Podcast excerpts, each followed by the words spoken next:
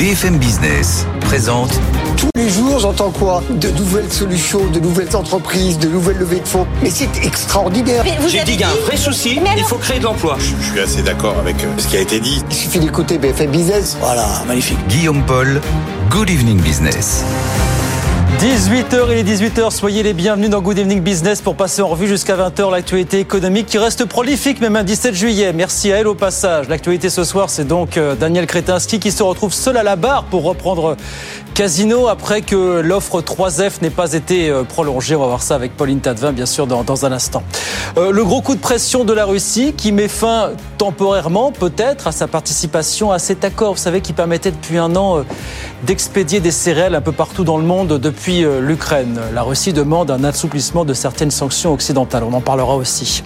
Et puis en France, le gouvernement qui nous prépare un budget 2024 euh, ricrac. Alors est-ce que c'est le grand soir Gabriel Attal nous indique aujourd'hui que la dépense devrait baisser pour la première fois l'an prochain depuis 2015. On en parlera entre autres dans le grand débat tout à l'heure à 18h30. Voilà le programme.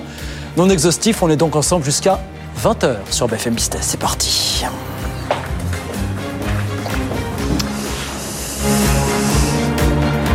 Donc, le dossier casino, il s'est encore passé pas mal de choses ces dernières heures. Bonsoir Pauline Tadevin. Bonsoir. Donc c'était déjà ça cet après-midi, réunion à Bercy au Syrie, Conseil interministériel de restructuration industrielle où l'offre de Daniel Kretinsky a été présentée tout simplement parce que c'est la dernière sur la table finalement, Pauline. Oui, parce que les concurrents, le trio Xavier Niel, Mathieu Pigas et Moise Alexandre Zouari, n'ont finalement pas déposé de nouvelle offre ce week-end. Ils jettent l'éponge. Pour le moment, en tout cas, ils estiment que les dés étaient pipés, que l'offre de Daniel Kretinsky avait la préférence de Casino et qu'il ne bénéficiait pas des mêmes informations que celles qui étaient données au camp d'en face. Ils regrettent notamment de ne pas avoir reçu les informations qu'ils avaient demandées sur la réelle situation financière du groupe. Et puis, ils dénoncent le retournement de certains fonds dont ils assurent qu'ils s'étaient engagés avec eux dans le projet et qui se sont finalement ralliés à Daniel Kretinsky, notamment le fonds britannique Attestor, dont Mathieu Pechberti sur ce plateau racontait récemment la prise de pouvoir dans les négociations euh, face aux banques. Sans ces fonds, donc, ça devenait aussi sûrement trop compliqué de poursuivre pour ce trio d'investisseurs qui a annoncé donc son retrait hier soir. Le cours de bourse de Casino a été suspendu ce matin. Alors, en quelques mots et quelques chiffres, elle ressemble à quoi cette offre de Kretinsky? Que, que les conciliateurs et les créanciers ont sous les yeux désormais Pauline? Pour remporter la mise, Daniel Kretinsky et son allié Marc Ladret de la Charrière ont amélioré cette offre ces derniers jours. Ils ont donc réussi à rallier à eux ces fonds, dont le britannique Attestor. En fait, en résumé, ils proposent de réduire l'endettement de Casino de 6 milliards d'euros avec un apport d'environ 1,2 milliard d'euros d'argent frais, soit un peu moins dans l'offre précédente, mais pour faire justement plus de place aux créanciers, ce qui manquait dans leur offre d'avant. Du côté de Daniel Kretinsky, on insiste aussi sur sa stratégie industrielle, sur la nécessité de réinvestir dans les magasins pour les relancer, y compris en termes de personnel.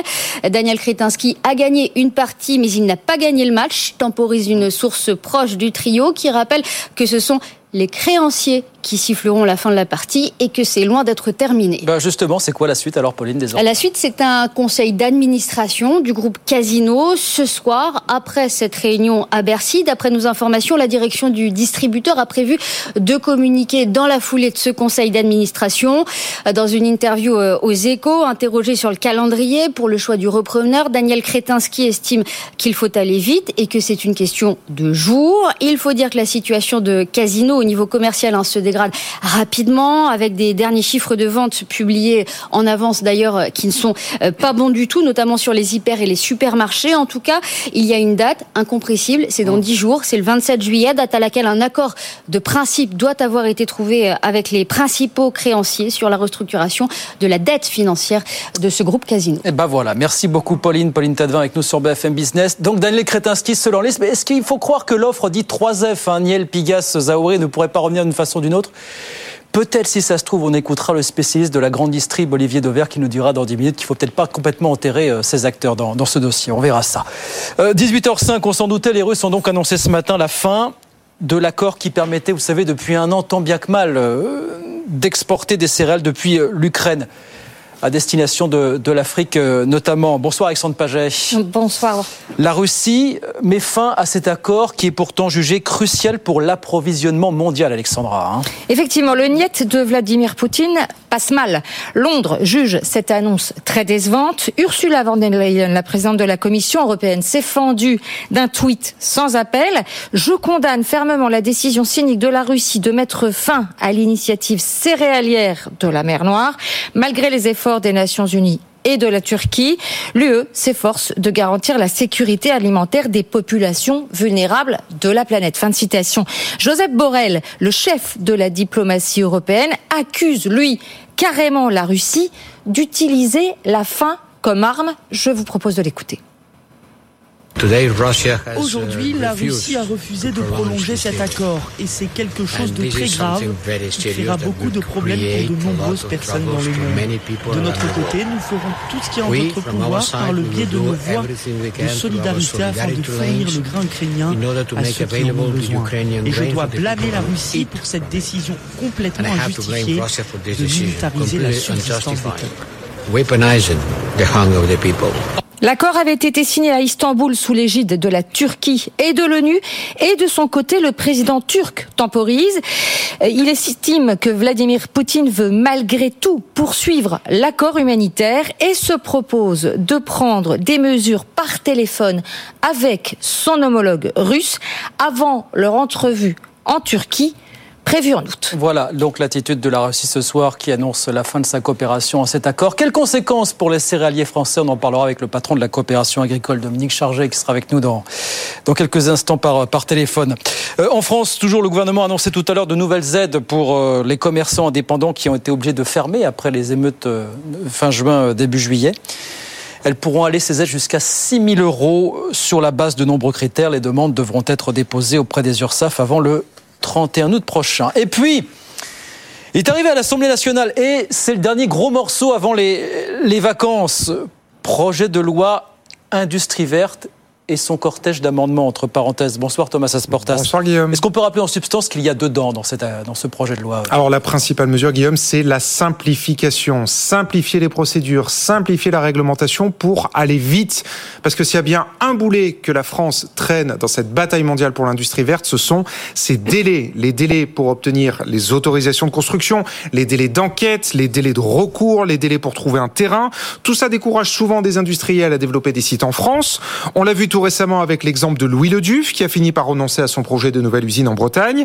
Et donc ce projet de loi promet de simplifier les choses avec des sites décarbonés prêts à l'emploi, 50 sites clés en main qui représentent au total une surface de 2000 hectares, avec des procédures accélérées pour diviser par deux les délais d'implantation de 18 à 9 mois comme chez nos voisins allemands. Et le délai sera même raccourci à 6 mois par décret du Premier ministre pour des projets d'intérêt national majeur comme les gigafactories. Et puis le deuxième nerf de la guerre pour l'industrie verte, ce sont évidemment les subventions. L'État propose un nouveau crédit d'impôt à hauteur de 45% des investissements pour quatre filières, les panneaux solaires, les batteries électriques, les éoliennes et les pompes à chaleur. Mais Bercy va devoir faire avec le peu d'argent qui lui reste. Plus question cette fois-ci d'aligner les milliards d'euros du plan de relance ou de France 2030. À la place, les industriels vont devoir se contenter d'une enveloppe de 500 millions d'euros par an. Voilà pour ce projet de loi industrie verte donc, qui arrive à l'Assemblée, qui est déjà passé au Sénat, qui est Voilà. attendu avec impatience. Je crois qu'il y a 1600 amendements quand même. hein. 1600 amendements, effectivement, d'ici à la fin de la semaine. Les députés voilà. siégeront samedi, dimanche. Une grosse semaine, voilà. Ben, il faudra bien ça pour clore euh, cette, euh, cette saison vacances. 2023. Merci beaucoup Thomas, Thomas Asportas. Et puis, est-ce qu'il faut se dire qu'en matière de paiement, les Français ont capitulé euh, face aux Américains? Eh, La marque Carte Bleue, en tout cas, y croit encore. Le groupement Carte Bancaire lance une grande offensive médiatique dans la presse pour essayer de rattraper un petit peu de retard face aux géants que sont Visa et Mastercard, bien évidemment. On vous raconte ça tout de suite. Payer avec CB, c'est payer Made in France. Avec ce slogan et ses affiches, la marque carte bancaire espère arrêter l'hémorragie. L'infrastructure est encore aujourd'hui utilisée pour réaliser un peu plus des trois quarts des transactions en France, environ 565 milliards d'euros. Mais ce montant n'a progressé que de 5,6% l'année dernière, contre plus de 13% pour l'ensemble des paiements par carte. En cause, un déficit de notoriété, estiment les banques françaises qui gèrent le service, alors que dans le même temps, Visa et Mastercard déploient, eux, des budgets colossaux pour leur communication Autre explication, l'explosion du nombre de paiements sur smartphone, des appareils souvent paramétrés pour utiliser l'infrastructure américaine, ou encore la diminution du nombre de cartes siglées CB éditées par les banques en ligne. Une tendance qui inquiète de plus en plus de commerçants. Visa et Mastercard profitent de leur position hégémonique au niveau mondial pour augmenter leurs commissions, jugées par exemple fin juin plusieurs enseignes parmi lesquelles Cdiscount, Système U ou Auchan, des commissions qui restent environ 10 fois moins élevées avec le système CB selon les banques françaises. Voilà, la carte bleue et consorts qui n'ont pas dit leur dernier mot. Raphaël Couder avec nous sur BFM Business. 18h11. On va sur les marchés. Tout de suite, retrouver Étienne Braque depuis Euronext à la défense. Bonsoir Étienne, on termine en baisse d'un peu plus d'un pour cent. Faut dire que les valeurs du luxe n'ont pas vraiment été à la fête aujourd'hui Étienne. Hein ah oui, très clairement. Hein. Vous avez des titres comme euh, Hermès qui perdent 4%, LVMH moins 3,7%, Kering moins 2%. Dans le sillage de Richemont, figurez-vous qui perd 10% à Zurich, un titre qui perd 7 milliards de capitalisation boursière comme ça en, fumée en l'espace d'une séance parce qu'ils ont publié un chiffre d'affaires très très légèrement en dessous euh, des attentes. Il faut dire que la semaine dernière, euh, Swatch, hein, son grand rival, avait mis la barre euh, très haute. Et puis, dans le même temps, vous avez des données qui nous viennent de, Chine, qui sont guère rassurantes, que ce soit sur la croissance qui est ressortie bien en dessous des attentes, mais aussi en ce qui concerne les ventes au détail, hein, c'est-à-dire la, consommation, la reprise chinoise qui se fait encore attendre une fois de plus, une reprise qui est toujours très molle. Et nos groupes de luxe, bien sûr, sont très implantés en Chine. Donc, avant la publication des résultats semestriels la semaine prochaine.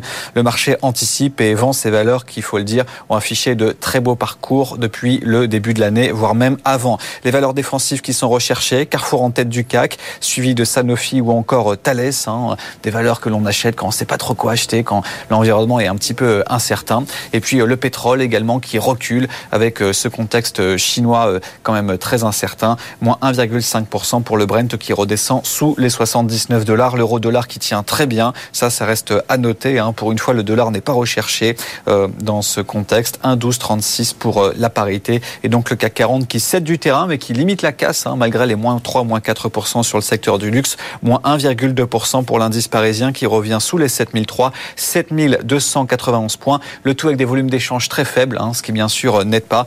2,2 milliards d'euros échangés dans le CAC 40, alors qu'habituellement, on est plutôt aux alentours des 3 milliards, 3 milliards et demi. Ça commence à sentir les vacances, effectivement. Merci beaucoup, Étienne. Étienne Braque, donc à Euronext pour BFM Business. On regarde rapidement ce qui se passe du côté de, de Wall Street. Bien sûr, le Dow Jones qui grappille 0,22%, 34 583 points. Et puis l'indice Nasdaq de son côté qui progresse de 0,7%, 14 213 points. Tout ça à la mi-séance. 18h13, c'est l'heure de notre premier invité tout de suite sur BFM Business. Good Evening Business, l'invité. Alors, pour revenir, oui, sur la décision de la Russie qui a donc décidé, vous savez, de suspendre sa participation à cet accord de, la mer Noire hein, qui permettait depuis un an, tant bien que mal, d'exporter des céréales un peu partout dans le monde via, via l'Ukraine. On va en parler avec Dominique Chargé qui est avec nous au, téléphone. Bonsoir, monsieur Chargé. Merci d'être avec nous. Bonsoir. Quelques minutes, président de la, coopération euh, agricole. La, question est toute simple. Si cet accord devait être suspendu pendant une durée indéterminée, est-ce que vous pensez que la France pourrait subvenir un temps, en tout cas, au besoin des pays qui en ont le plus besoin en Afrique Ou alors est-ce que vous dites c'est un luxe que la France ne peut plus se permettre peut-être aujourd'hui, euh, Monsieur Chargé?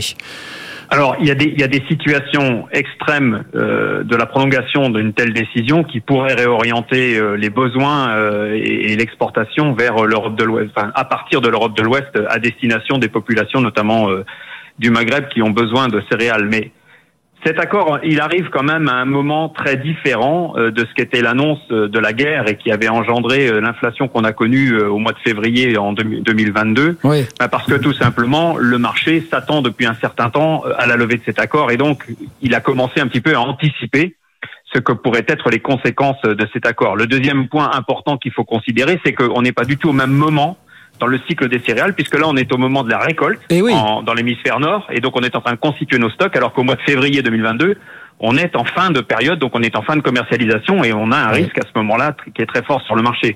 Et puis enfin, un, point non négligeable, hein, c'est celui de ce que va effectivement, j'allais dire, de ce qui va effectivement se passer euh, au niveau des flux de la mer Noire. Est-ce que l'Ukraine, malgré euh, cette, la dénonciation de cet accord, est-ce que l'Ukraine va pouvoir ou non continuer à, sortir des céréales? Bah, Ça, c'est un gros vous point avez dit, Vous avez vu, Volodymyr Zelensky dit en tout cas vouloir continuer, en dépit de l'attitude de la Russie, continuer à exporter. Est-ce que ça, ça vous paraît possible sur le plan technique, sur le plan logistique, vous, euh, personnellement? Alors, sur, sur, le plan, sur, le plan technique, sur le plan technique et logistique, ça l'est, puisque ça l'était du temps de l'accord. C'est plutôt quelles seront les conséquences de, du, de, de la dénonciation de l'accord sur cette capacité logistique justement. Moi, je suis pas un spécialiste des questions, euh, j'allais dire géopolitiques et, et, de situations, j'allais dire de conflits euh, dans le dans, dans, dans, dans, la mer Noire, dans cette dans cette partie du globe. Mais en tout cas, euh, la, la, les conditions techniques, et, elles existent et, elles sont aujourd'hui, elles sont possiblement, j'allais dire, activables puisqu'elles l'étaient pendant l'accord. La question est quelles vont être les conséquences sur des accros logistiques qu'on pourrait avoir, des tensions qui empêcheraient les céréales de sortir? C'est ça qui va être déterminant dans les dans les jours et les qui vont venir. Et pour la France et pour, les, pour la, la, filière française des, céréaliers français, Monsieur Chargé, à, quel niveau la France est autonome aujourd'hui de par sa, sa, production de céréales euh, finalement Alors, La France, la France est très largement euh, autonome en termes de production de céréales. Nous avons très largement de quoi subvenir à l'approvisionnement de notre marché, mais nous avons un certain nombre de euh, nous avons un certain nombre de populations, de, de, pays dans le globe qui dépendent aussi de notre capacité à pouvoir les approvisionner. La France est un grand pays, producteur, c'est un pays exportateur et nous avons besoin d'exporter. Alors il pourrait y avoir effectivement, c'est dans, dans, les cas extrêmes, une réorientation de la demande euh, qui pourrait se, se, se, faire vers l'Europe de l'Ouest et, effectivement parmi les pays les plus en capacité de fournir en Europe de l'Ouest, il y a la France. Oui, euh, vous achetez le terme d'effet d'aubaine dont on a parlé s'agissant euh, de ce dont ont bénéficié les, les, les céréaliers français en 2022 avec la, la, hausse des cours et puis la raréfaction de l'allemande. La notion d'effet d'aubaine, vous l'achetez ou pas, Monsieur Chargé, fondamentalement ah, je, la rejette, je la rejette complètement pour plusieurs raisons. La première, c'est que cette hausse, elle est indépendante de la situation euh, des céréaliers français puisqu'elle est liée à une situation de conflit qui déclenche cette inflation. La deuxième, c'est que cette inflation et ce conflit a eu aussi des incidences extrêmement importantes sur les coûts de production. J'en cite deux.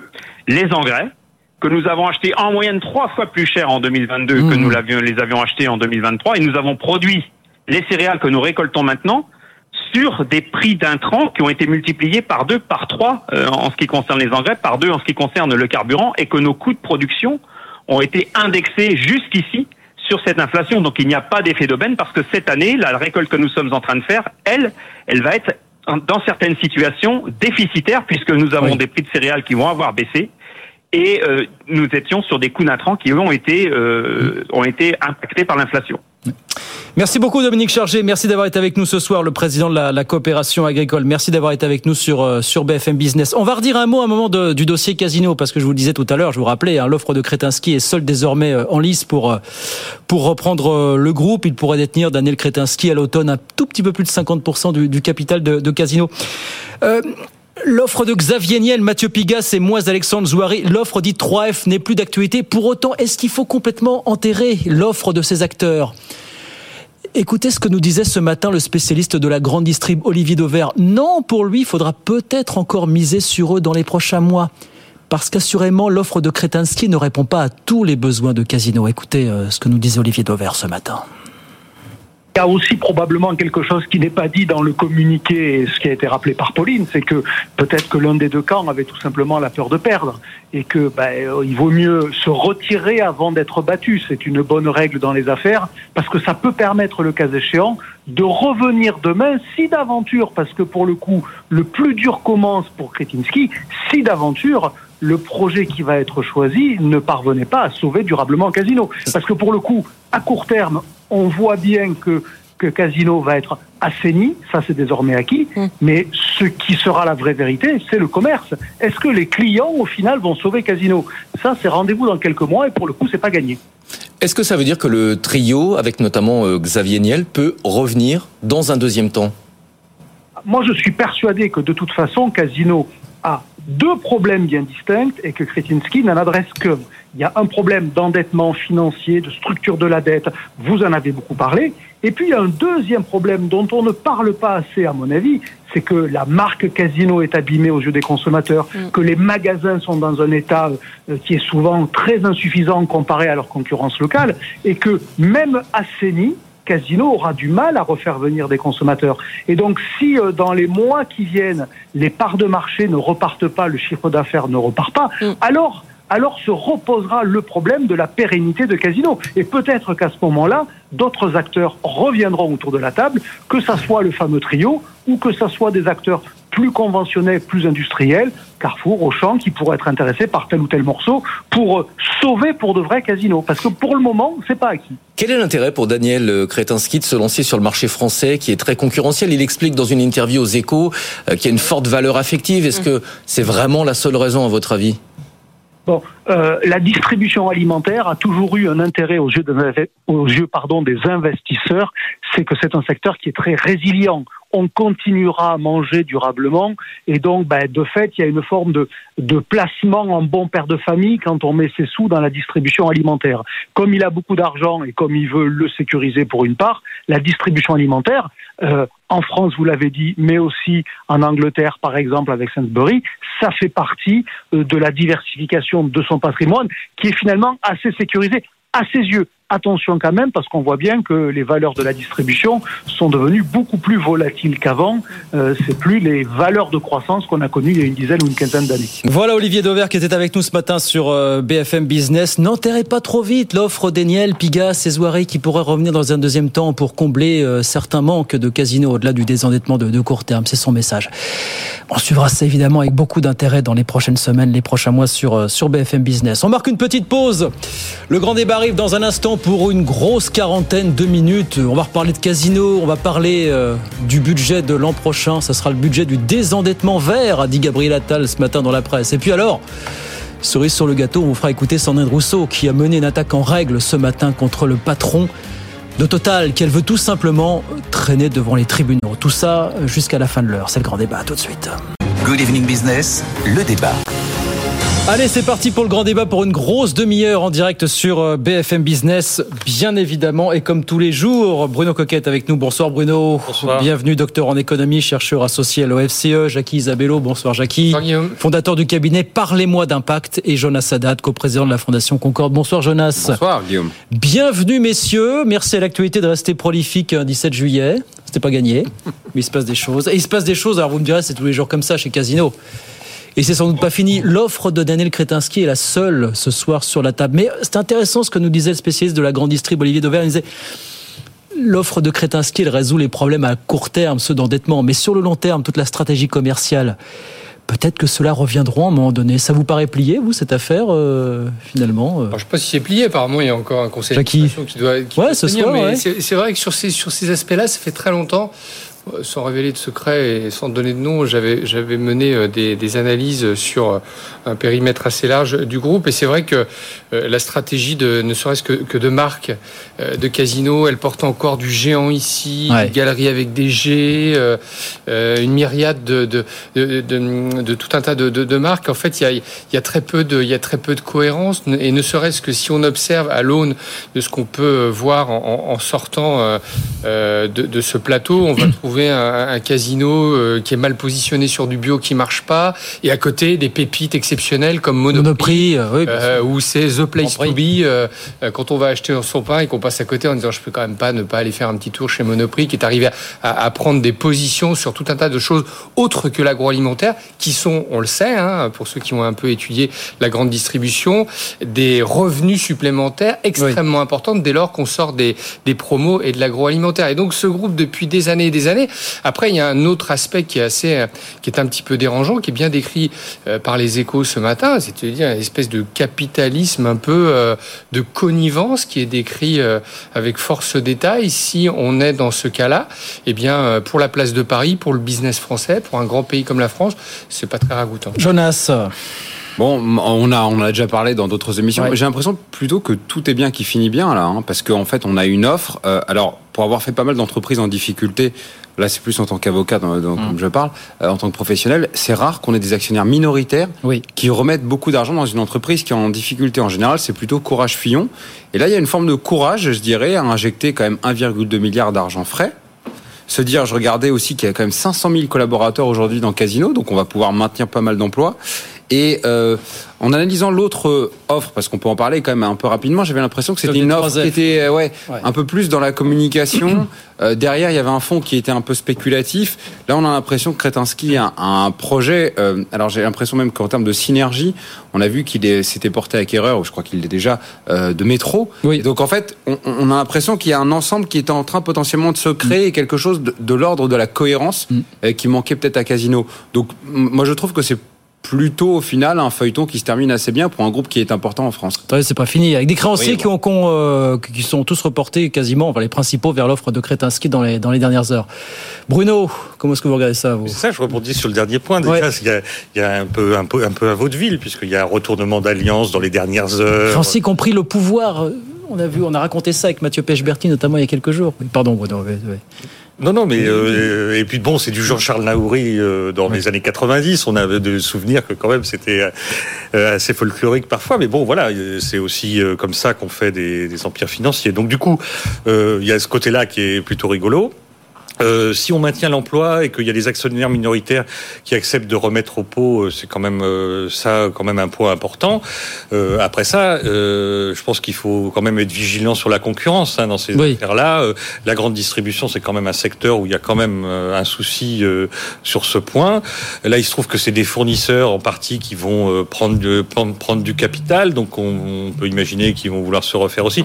Enfin, que ce soit du point de vue des fournisseurs ou du point de vue des clients, la grande distribution il faut être vigilant sur la, la concurrence. Euh, je pense que les autorités le seront. Le Conseil de la concurrence a hmm. déjà dit des choses sur ce sujet. Ça reste un secteur sur lequel il y a beaucoup, beaucoup de monde aujourd'hui, fondamentalement, Jackie. Hein. Enfin, je veux dire, il y a 6-7 grands acteurs oui, qui se, se restructurer. Regardez euh, sur, sur, sur le spectre pour rester sur eux, sur le spectre de Casino, euh, c'est discount. Euh, euh, voilà, on ne sait pas ce qu'il advient, alors que le commerce électronique a vécu euh, une période durant le Covid qui a été mm.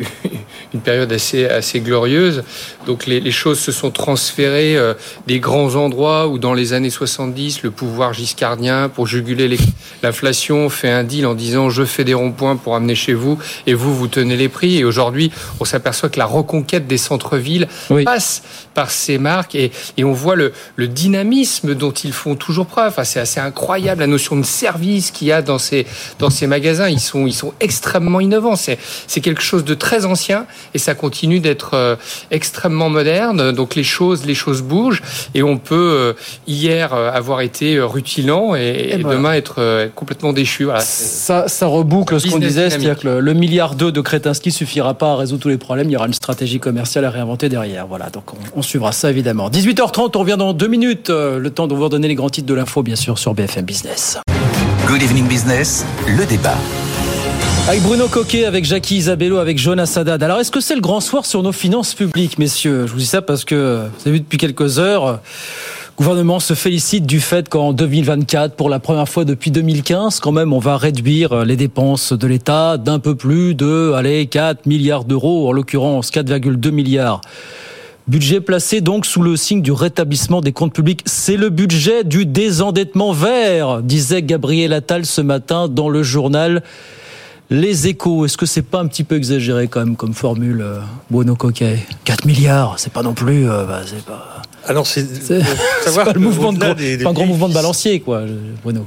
Alors le, le slogan, enfin moi ce qui me frappe, c'est qu'il n'y a pas de vrai choix euh, politique dans ce budget. Alors il y a les lois de euh, les, les, lois pluriannuelles euh, qui, qui font que enfin qui font que la défense, euh, l'enseignement supérieur ont des euh, des ressources, mais on, euh, on, est dans une période où les, les, les, dépenses sont plutôt très élevé, on est, puisque le quoi qu'il en coûte s'est poursuivi post-Covid, euh, à la faveur de la guerre en Ukraine, euh, enfin des, de, pour limiter les conséquences de la, la, de la guerre en Ukraine. Mmh. Et donc du coup, il y avait, en réduisant les dépenses, il y avait l'occasion de faire des choix. Ces choix sont pas évidents.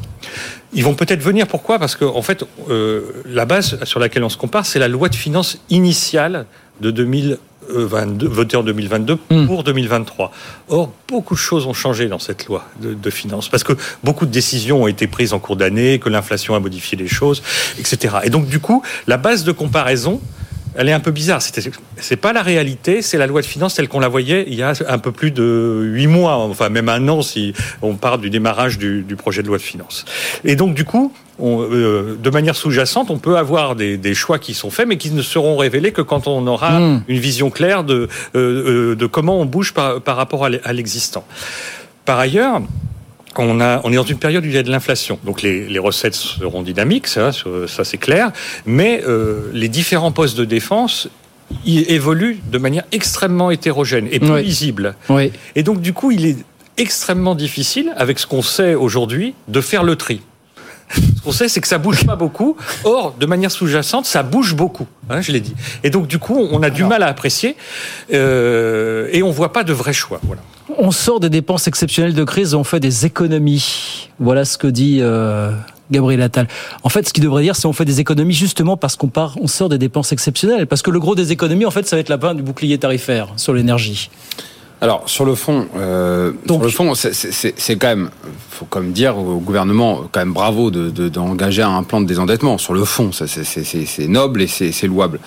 Euh, plusieurs choses en matière euh, de timing. D'abord. Euh, Bruno Le Maire avait dit depuis maintenant plusieurs mois, voire années, que c'était la fin du quoi qu'il en coûte. En mhm. réalité, il n'en était pas grand-chose.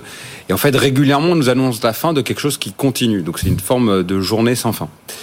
Deuxièmement, euh, sur le concept même de désendettement vert. Enfin, dire, on met du vert à toutes les sauces.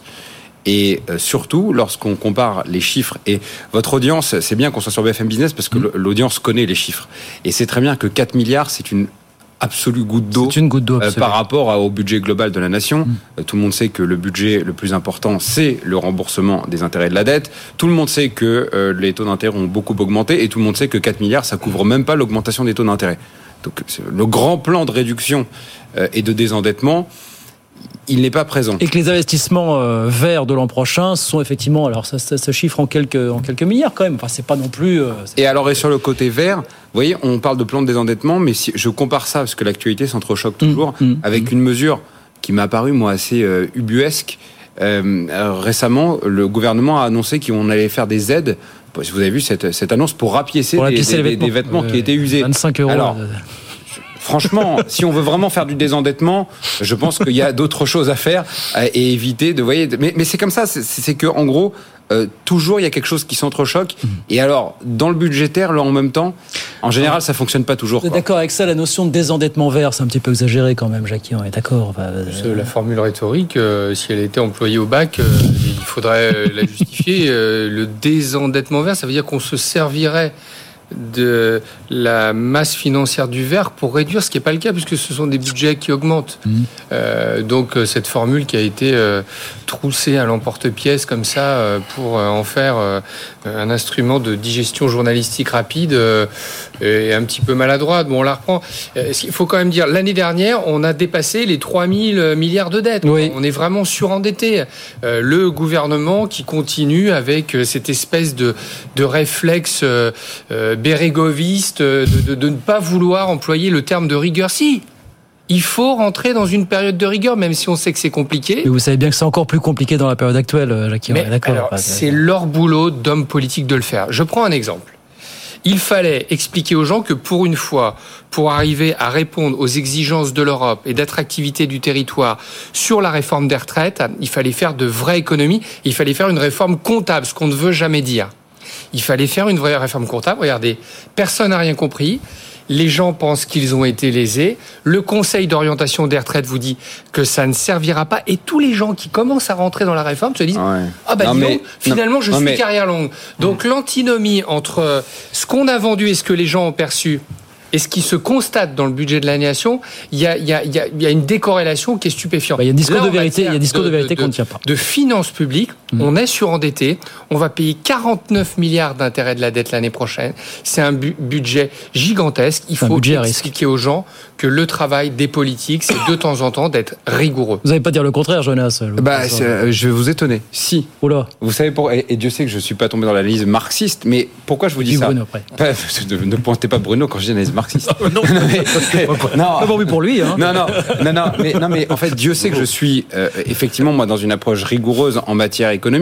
Mais je, ce que, la, ma petite différence que j'ai, c'est pas de dire en permanence aux Français faites des efforts. Je pense qu'il y a des seuils d'acceptabilité qui ont été. hein. Non, mais non, mais non, mais en fait, il y a. L'État devait faire. Des Oui, bah c'est ça. Non, mais en fait, c'est ça, parce qu'en fait, on dit on, on va aux Français, on va faire des efforts. Moi, je pense que ce qui n'a pas été fait dans les deux quinquennats, puisqu'on est en l'entame du deuxième quinquennat, c'est une introspection interne de tout ce qui ne fonctionne pas dans l'État. euh, Et, et qui doit être dégraissé, que ce soit les agences euh, indépendantes qui ont pris énormément de place et qui sont euh, très souvent des, des, des, des, des puits sans fond de dépenses, que ce soit des dépenses qui sont des dépenses euh, sans levier économique, notamment je pense en matière de dépenses sociales, mais pas dirigées directement vers les ménages. Ça, vous auriez pu faire les 3, 4, 5 derniers quinquennats, si vous Non mais vous oui d'accord, mais c'est-à-dire que- c'est-à-dire qu'en gros, si vous voulez, Bruno. si vous le faites pas en même temps, là pour le coup, eh ben ça fonctionne pas. Bruno, d'accord avec ça? Ah oui, le, po- le point sur. euh, on est un des rares pays où on ne s'est pas désendetté depuis le Covid. C'est quand même un, et un des pays qui s'est le plus endetté et qui s'est le moins désendetté C'est en vrai, Europe. par rapport à d'autres, oui. Où les prélèvements obligatoires sont les plus élevés. Enfin, c'est Oui. vraiment, il y a Voilà. vraiment. euh, Et ils vont être encore plus élevés Mais puisque oui, euh, la, la dynamique des, deux, euh, des deux côtés est pas la même. Mais euh, donc, on, on- donc il y a une- un problème d'efficacité des politiques publiques. Enfin, c'est c'est catastrophique. Mais moi, je trouve qu'on est, on, si on, on se dit le quoi qu'il en coûte a continué sur un niveau où il ne se justifiait pas, on se dit, bah, du coup, il y a des marges de manœuvre. Comment ont fait les autres pour trouver des marges de manœuvre et réduire leurs dettes euh, ils, y sont bien arrivés. Et donc, du coup, le, point, c'est qu'on on- on comprend de manière sous-jacente que le quoi qu'il en coûte continue un petit peu. Et puis après, quand je, alors on, on dit, on se recentre sur le régalien. Alors effectivement, la réparation de vieilles chaussures, euh, c'est pas forcément du régalien. Euh, donc la défense, euh, on, on a bien compris. Mais quand je dis il n'y a pas vraiment de choix politique, mon dada, vous savez, mon histoire d'apprentissage. Oui, oui, oui. oui. Ce- cette Non, non, politique mais- qui coûte plus de 20 milliards et dont 8 ne servent à rien parce que les gens, Oui, oui, les, oui, ça serrait en emploi de la, même, absolument. de la même manière. Ces 8 milliards, on pourrait se dire, on les réutilise. C'est deux fois plus que ce qui est annoncé. Bien sûr. Vous imaginez, en plus, l'ordre de grandeur est gigantesque. C'est ce qu'on économise par an sur les retraites, etc. Euh, on pourrait, on pourrait dire par exemple, ah ben ça ne touche que, enfin ça ne profite qu'à des étudiants du supérieur qui n'en ont pas besoin. Mais on peut faire un choix politique, dire ah ben puisque c'est ça, laissons-le à l'enseignement supérieur. Vous savez combien, de combien augmenterait le budget de l'enseignement supérieur si on donnait 8 milliards de plus? 50%. Bon, ben ça, c'est un choix politique. Après, on, dit les bons, les mauvais, c'est une autre histoire. Mais en tout cas, je pense qu'on est dans une période où, paradoxalement, il y a certainement des marges de manœuvre et il faut faire des choix. Et or, en tout cas, à ce stade-là du projet de loi de finances, qui est quand même un stade avancé, on voit pas ces choix. Bon, donc nous avons eu de la fumée, quoi, en quelque sorte. Le désendettement vert. Alors ça, ça, je l'ai. Mais je- moi, je ne comprends Fumée pas. verte, je ne ça, comprends pas. Alors que les gens attendent de la part du politique, euh, de la protection, euh, que c'est un vrai métier, que c'est compliqué, qu'ils y passent leur vie. Mais pas la attend qu'ils aient des grands choix, qu'ils aient des grandes lignes plutôt que nous expliquer comment il faut faire un point de stoppage pour pour, pour repriser un, un bouton, qu'ils nous expliquent qu'ils doivent faire des choix qui sont ambitieux. Mmh. Quand Emmanuel Macron en 2017 a été élu, il nous a promis 150 000 emplois publics en moins. Oui. On n'a même pas commencé de rentrer là-dedans, vous voyez. Je, je ne jette, jette pas l'opprobre sur qui que ce soit. C'est leur travail de prendre des décisions qui sont des décisions douloureuses parce que sinon, c'est demain ce pays qui ne sera pas attractif pour que nos gamins le portent encore plus haut qu'il n'est aujourd'hui. Euh, question, posée, question posée par nos collègues Les Échos. Le geste de 2 milliards d'euros de baisse d'impôts pour les classes moyennes sera-t-il tenu? Réponse. D'abord, le budget 2024 sera bien un budget favorable aux classes moyennes car il poursuit le désendettement. Si nous faisions l'inverse, ce sont elles qui paieraient la facture à terme avec ces hausses d'impôts. Ça s'appelle serpenter. Je prends une nouvelle fois l'engagement qu'en 2027, les classes moyennes paieront moins d'impôts qu'en 2022. C'est ce qui s'appelle les ardés. Là, on est d'accord hein, pour ça. pour. Non, mais et, et puis, et, puis, et puis en fait, euh, on parle de désendettement vert, mais c'est aussi toutes les mesures, en fait, si vous voulez bien. Le, le- la politique fiscale euh, pour les cla- classes moyennes, entre guillemets, je dirais, euh, sous Emmanuel Macron, c'est régulièrement une politique qui est très totémique et symbolique.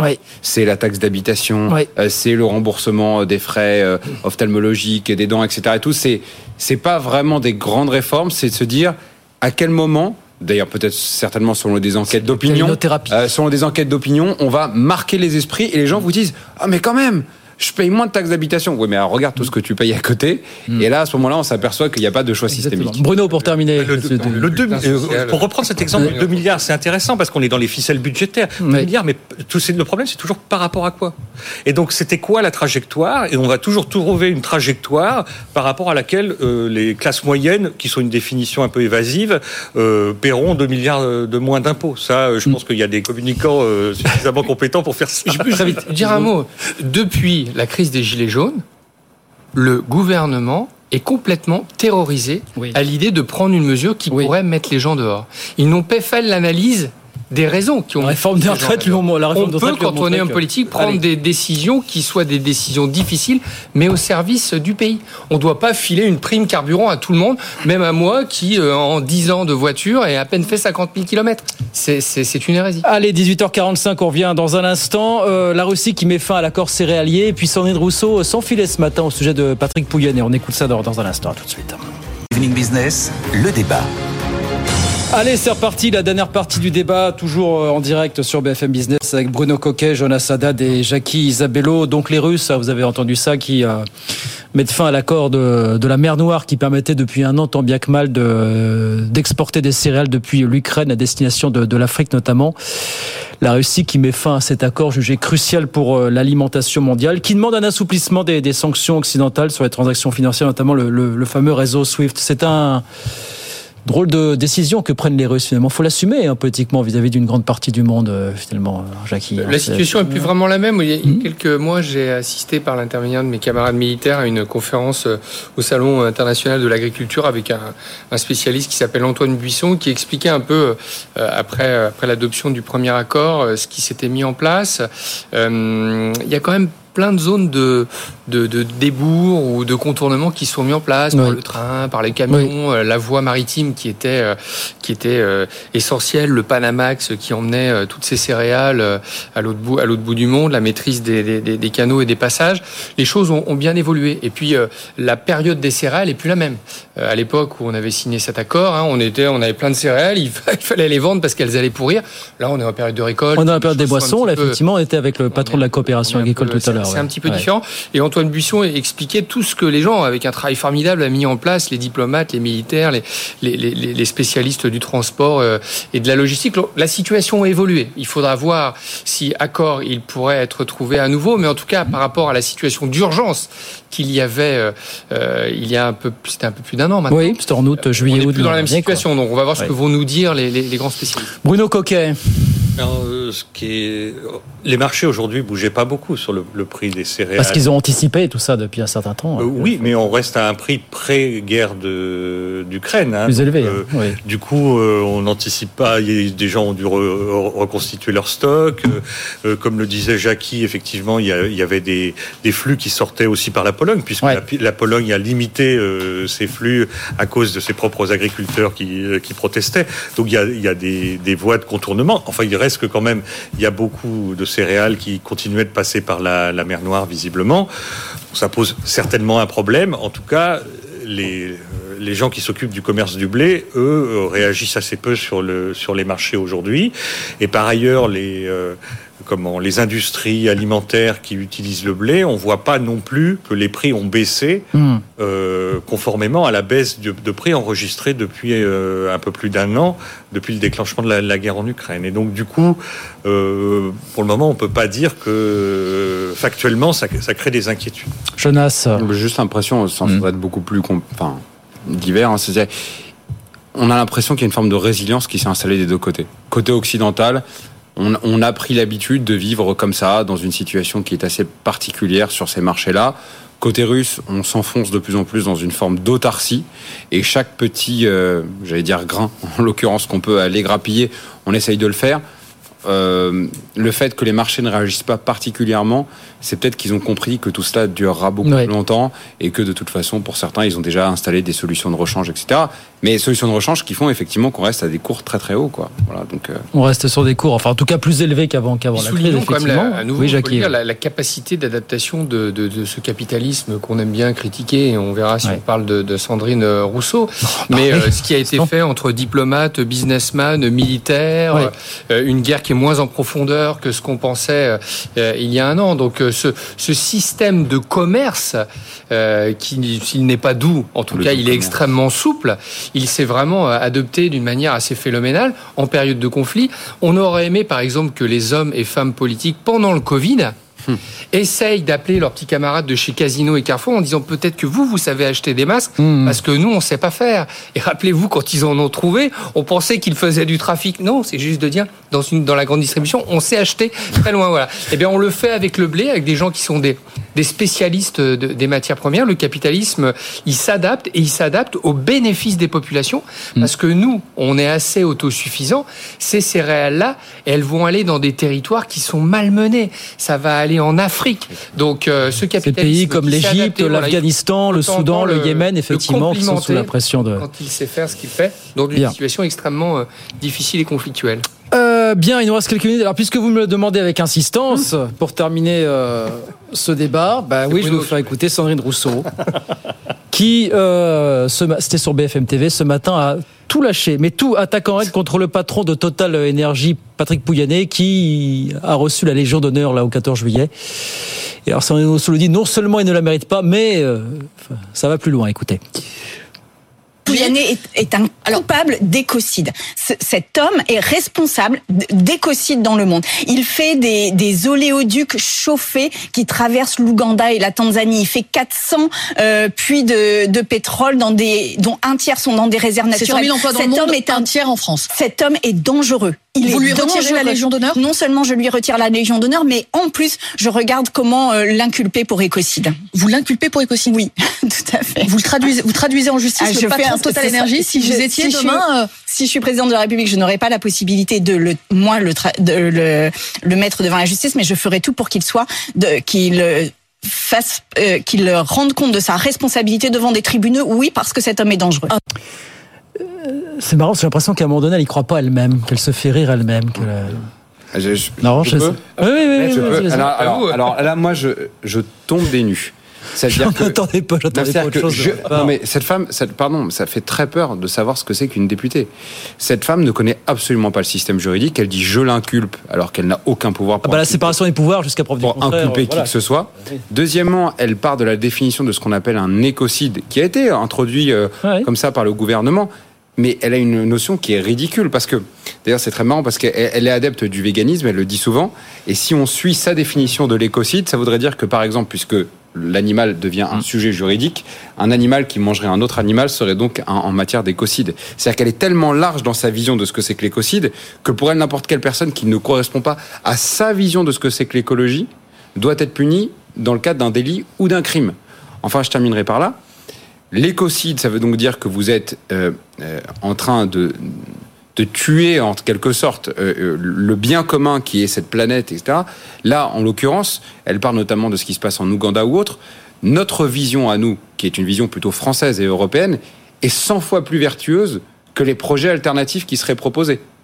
Donc, si vous voulez, en permanence en train d'acharner ceux qui sont et qui permettent de véhiculer une vision française et européenne plutôt humaniste, d'ailleurs, puisque elle-même pond des lois et des amendements qui régulent ces choses-là. Et d'ailleurs, le gouvernement aussi, plutôt que de laisser ça aux mains, pardon de le dire, mais à des Chinois, à des Turcs, à des Indiens qui n'ont pas du tout la même conception, puisqu'elle critique M. Modi, qui est pour mmh. elle un anti-écolo. Mmh. Donc, soit elle veut que nous restions en phase, soit elle veut que les autres gagnent. Donc, je ne sais pas, on est de l'ordre de la pardon, hein, parce qu'elle est très excessive dans ses mots, on est de l'ordre d'une guignole. J'ai pas d'autre terme. Bruno, est-ce que vous achetez le terme de guignole euh, de Jonas Moi, je trouve que c'est assez confondant. Donc, euh, donc euh, ça relève pas le niveau de l'Assemblée nationale. Je trouve les attaques à dominem font pas une politique. Donc euh, voilà, on peut combattre une politique, on peut la combattre durement, on peut en proposer une autre, on peut avoir des faits. Là, ça avance à rien. Et puis en plus, si on devait faire une liste des gens à pendre comme ça, peut-être que ce serait pas le premier, le pauvre Patrick Pouyanné. Donc, enfin, c'est délirant, quoi. Ça peut, bon. enfin, que euh, enfin, je, je, sais pas. Je pense que personne ne regarde ça à l'étranger, mais euh, je trouve que c'est pas bon. je pense qu'on regarde l'image de notre pays. Mettez une dernière pelletée là. Euh, ouais, non, je, je redirai pas ce que, ce que mes camarades ont dit. Je partage, mais ce matin, euh, Fiducial qui fait un baromètre tous les tous les trimestres sur la sur la sécurité auprès des Français euh, révélait des chiffres et il disait qu'ils avaient très très peur de tous ces mouvements de plus en plus violents, qui sont des, ces mouvements mouvement d'activisme. En même temps, il disait on est très sensible au, sujet de, l'écologie et donc ces prises de position qui sont euh, très violentes, extrêmes, elles ne servent pas la cause.